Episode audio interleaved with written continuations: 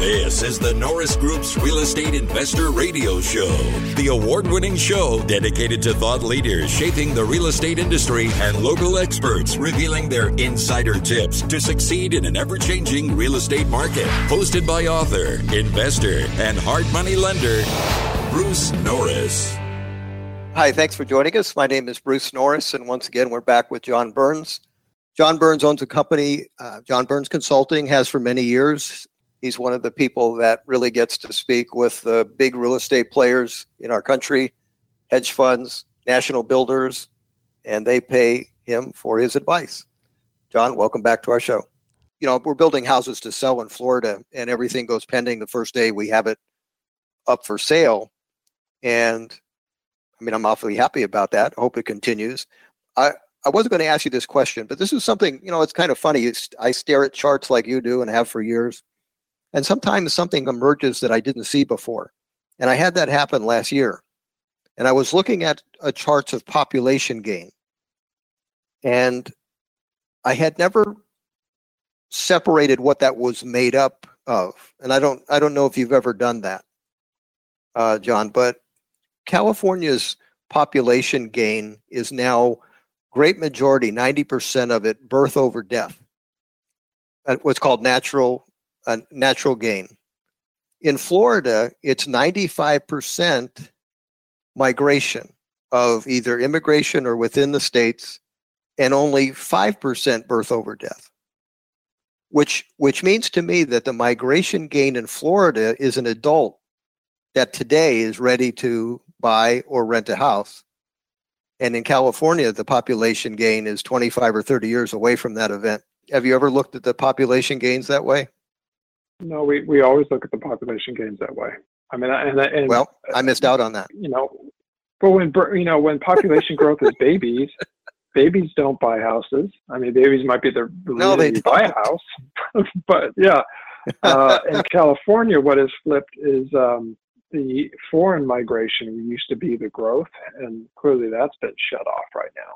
Right and the d- domestic migration has usually been net out. So if you look at California, you usually say the number of adults is usually in decline, except for the fact that there's a lot of people that move here from other countries. But you're right, Florida and Texas and Arizona, there's huge domestic migration there of adults moving in and buying and renting homes. So, so how does California have more demand for real estate when all of the the adults are already here. I don't know if that's, if I phrase that right. In other words, the buying public basically is already here in numbers. They they have to grow from maybe 25 to 35. To me, that's a very different statistic than people showing up as adults already to do something. So I thought I discovered uh, I, that. I was pretty excited. There's another thing in the data that's really we haven't quite completely got our arms around, but it's fascinating too. So you're you're right. Really, there is no adult housing demand growth in coastal California anyway right now. I just looked at it in, in Orange County the other day. But there, there's this eh, other phenomenon going on that's really surprising. There has been a a, a, a steady increase in the number of vacant homes. So there's like it's like supply is getting taken off the market, and some of that is inheritances. People are inheriting homes and then just leaving them empty. And then all these fix and flippers, I mean, those, those homes are empty when they're buying them. It's something we really want to do some more work delving into. But it, I just got into an argument literally two days ago with uh, Mark Zandi at Moody's.com. Right. Okay. Um, it was a healthy argument. I was going to say, at least you have high end arguments. That's good. Well, he he said, you know, well, housing is so undersupplied, and I said that everybody has been saying that forever. Prove it. You know, he he pulled out the a vacancy chart because he's got charts lying around just like you and I do, and he said, well, look, the number of, of homes for sale and for rent that you and I can buy or rent is lower than usual right now. And I said, you're right. Now let's look at the rest of the vacancy. And uh, in fact, we've been playing email tag on that today it's up. The number of second homes is up. The number of empty homes that are being flipped is up. Uh, I'm, I don't know if this is true with you or not, Bruce, but you moved to Florida. If you still have a home in California that's sitting there vacant, that would be a reason too. There, there seems to be a lot of people that have done that. That's been a big surprise to me. It takes supply off the market.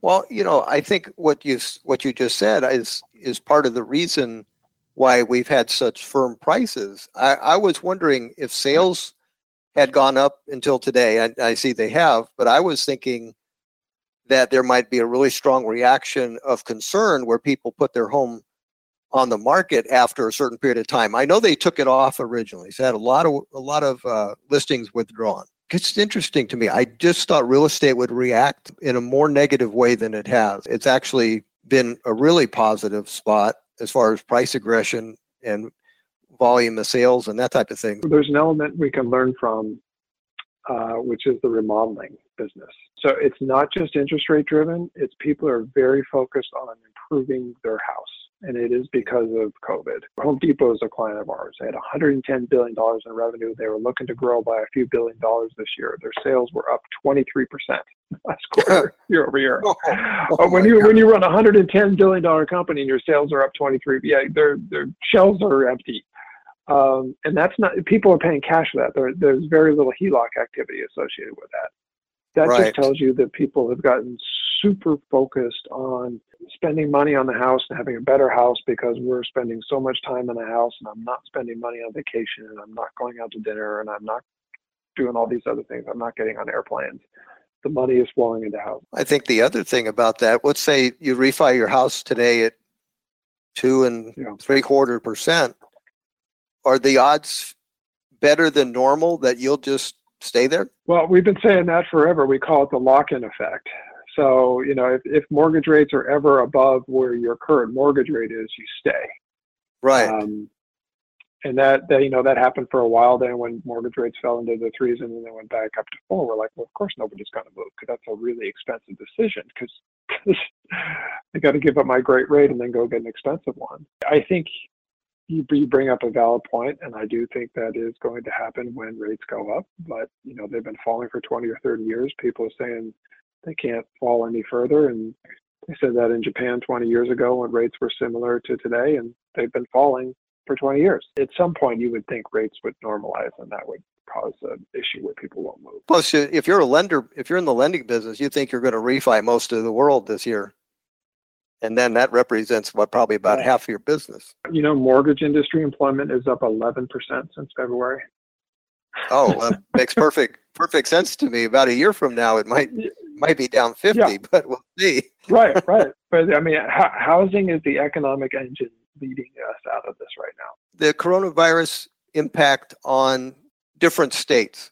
So, would you say there's a state that's going to benefit from this, and states that are going to get hurt by it? well, Florida's benefit, Arizona's been the biggest beneficiary because Arizona is driven by construction. And so the construction industry is on fire. They're, as of last month, um, they've lost 3% of their jobs, whereas the country, I think, had lost about nine. So Arizona is doing much better. And not surprisingly, you know, Miami, New York, Las Vegas, those are the economies that have been hit the hardest. Although Las Vegas is benefiting from California migration, the housing market there is doing okay. I've always had a, a little bit of a discomfort with Nevada's business model is that it's so dominated by one industry. I saw that not work out well in Grand Junction and oil. So I've always just thought if something ever happened to that, that would I wouldn't want to be holding the bag over there. Do you see California, let's say within I don't know the next four or five years, where there's policies that are really talking about we have a, a voting in November, a split roll Prop 13, things like that. Do you see that hurting California's migration of business or people with wealth going forward? By Prop 13, you mean um, well, moving, the, allowing property taxes to go up significantly on commercial real estate owners? Yes. You would think that, but I, have been in California my entire life, and the people have been saying here the added regulation, the added regulation, added regulation is going to drive people out. It, it has caused our domestic migration to decline, but I still think it's one of the best places to live in the world. So you still see a lot of people moving here. And, and you talk about employment, it really comes down to where does the CEO want to live. So if the CEO wants to go to Dallas, they can go to Dallas. But a lot of CEOs like it in California. Okay. And So Silicon Valley, the, the tech thing, I mean, I don't think, even though Austin and other places have great tech markets, I don't think you're going to be able to replicate the dynamism of what goes on in the San Francisco Bay Area. So that they'll continue to attract a lot of smart people. The population that migrates away versus the population that migrates here, is there a difference in their economic picture? Do wealthy people stay and less wealthy people leave so they can afford a house? How does that work out? So I, have looked at that a while ago. It, it's changed. Um, so, so it used to be a lot of the migration was coming from south of the border, so it was lower income people. Um, but that stopped a long time ago. It goes all the way back to NAFTA when it started helping Mexico's economy. But what we've seen is a lot of young, smart, college educated people want to work in tech and want to work in entertainment, and we're seeing a lot of migration of uh, higher income young younger people into California, probably more so than than 10 years ago. That that's what's been going on.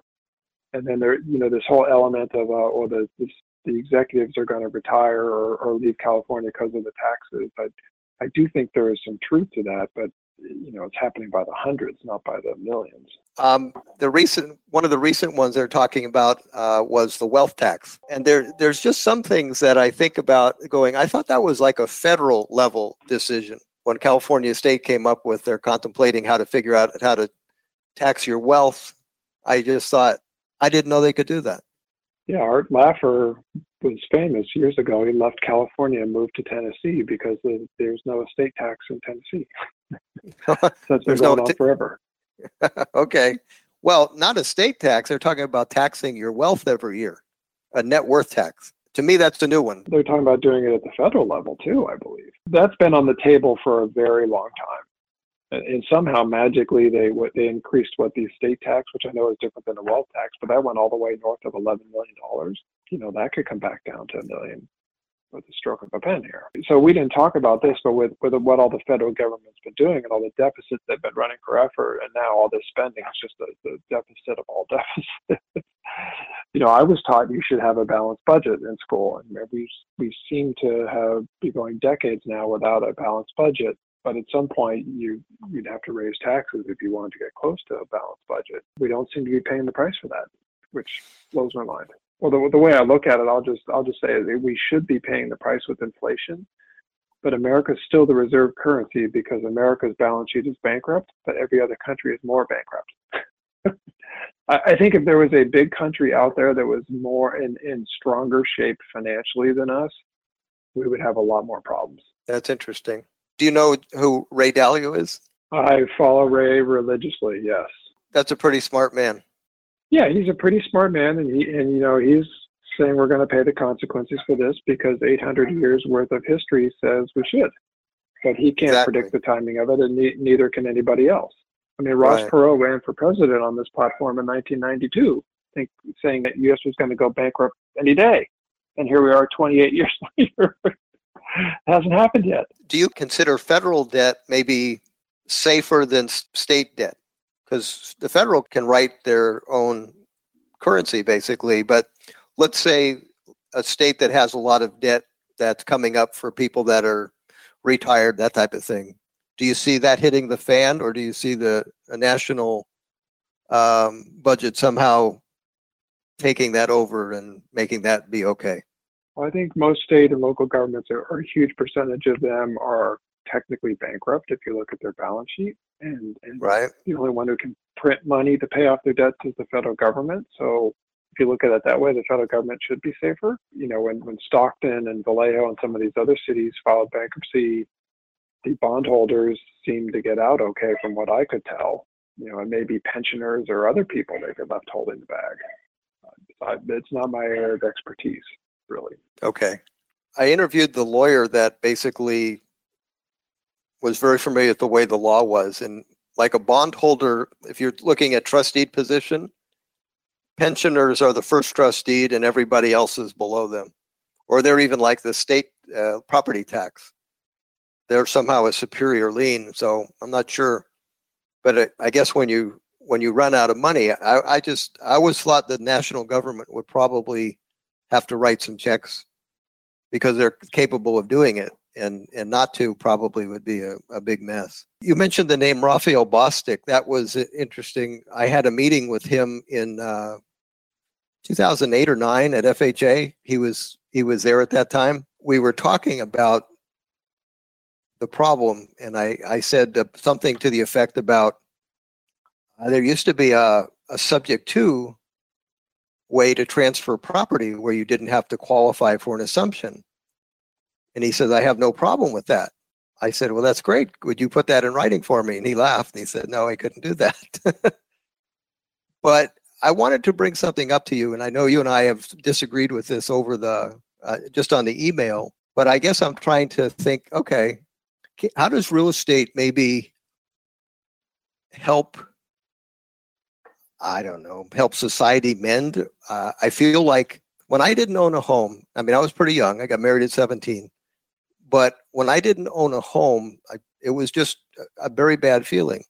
And when I when I owned a home, and I was probably 21 or 22, didn't have a dime worth of equity, but there was something significant in how I felt about my prospects with my name on a on a grant deed. So you and I have gone a little bit back and forth on this concept of having a nothing down loan program for people that that could qualify, like a you know like a VA lender would uh, qualify people and give people a chance to to own a home. The only thing that would be different about the program was that you'd have one foreclosure process that would be for all states and that if in fact somebody didn't make their payments for you know pick the time frame 3 to 6 months you'd have a sale and the sale would be for the back payments and the lender would get paid current and a new buyer would take over and make the payments going forward. And the reason I think that would work well is I think it would give a lot of people a chance to own, and I think you'd have a success rate well over 90%. And I think you'd have a lot of people turn into owners that weren't. So, what do you think of that idea? Yeah, no, I, I mean, you said the magic thing there is 90%. What happens to the other 10? It, it gets sold. What happens to those people? Well, they lost their chance to own that home.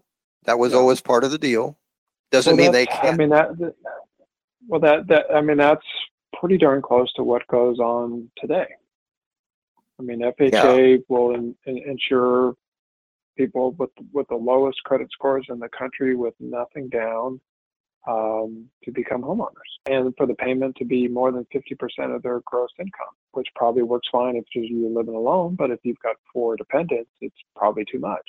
I, I mean, all, I'm I'm not a policy setter guy, um, but I, I, I, just I just look at, at, things from kind of a market rate thing, and, and you know if I'm the lender on this, would I make a 100% loan to Bruce Norris? Absolutely.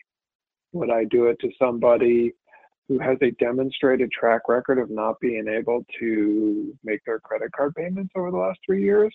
I, I you know that's a high risk.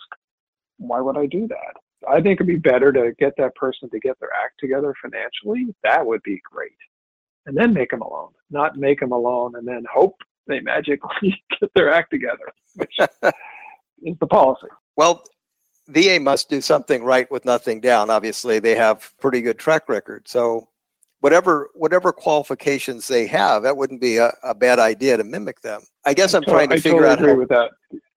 They, they okay. underwrite to people. My understanding is they underwrite to people's disposable income which is that's correct. Exactly how you that's exactly how you should underwrite. That's how banks underwrite businesses. That's what are your revenue, what are your expenses, what do you have left over to pay the mortgage? Not you know the the mortgage industry underwrites to people's gross income, whether they have you know 17 children or zero. Uh, correct. That makes no sense to me. No, I, I agree with that. See, that's what I mean. This would be a different loan product with a different approach that I think would have a big success rate and give give a lot of people a chance to own a home. It, it, it mattered to me because obviously sometimes they go up, and all of a sudden you're you're part of the equity position, and maybe you get a credit line and become a little bit of an entrepreneur. It's that's just what happened to me. So I'd like to see that, and I, I think perhaps it would change some of the people's mood about them having a having a shot. That's that's kind of where my heart is in it what do you think you guys are going to be doing for the the next 12 months at your company? Do you think it will be real estate's just doing doing really well and people are going to be, you know, thinking about the big picture and building uh, lots of new homes? Or there's going to be on the back of their mind that there's a second shoe to drop and we're going to have to be really careful? I actually think it's going to be a third choice, Bruce, which is people are going to okay. be doing really well and we could end up with housing euphoria where we start to see double digit appreciation year after year after year and stupid lending starts to happen again because it feels a lot like 2002 to me in 2002 everything was great it was but, um, i mean i'm seeing a lot of capital that is still fighting to get mid-teens returns now how do you get mid-teens returns in an environment where the risk-free rate is zero Right. You have to take a you have to take a lot of risk. I would not be surprised. I'm being very speculative here, though. But if, if interest rates stay in the twos for a very long time, and home prices go up 10% a year after 10% a year after 10% a year, and we we run out of all the most qualified people in the country to make mortgages to, that somebody sees an opportunity to make double-digit returns, uh, going back to subprime or something along those lines. I, I can actually see us more likely to forget there's a downside and more just rah rah rah housing is unstoppable. So, do you think regulation would go away and, and that would lead to that, or that would still go on well, even with the regulation that's in place? Don't underestimate the ability of lawyers to come up with new structures to get around regulation. I mean, they're they're they're now Wall Street is now securitizing short-term fix and flip loans. I never thought they'd be able to do that. Not only that, but uh, one of the big debt concerns, probably going back a year ago, was the corporate debt. Correct? Yes.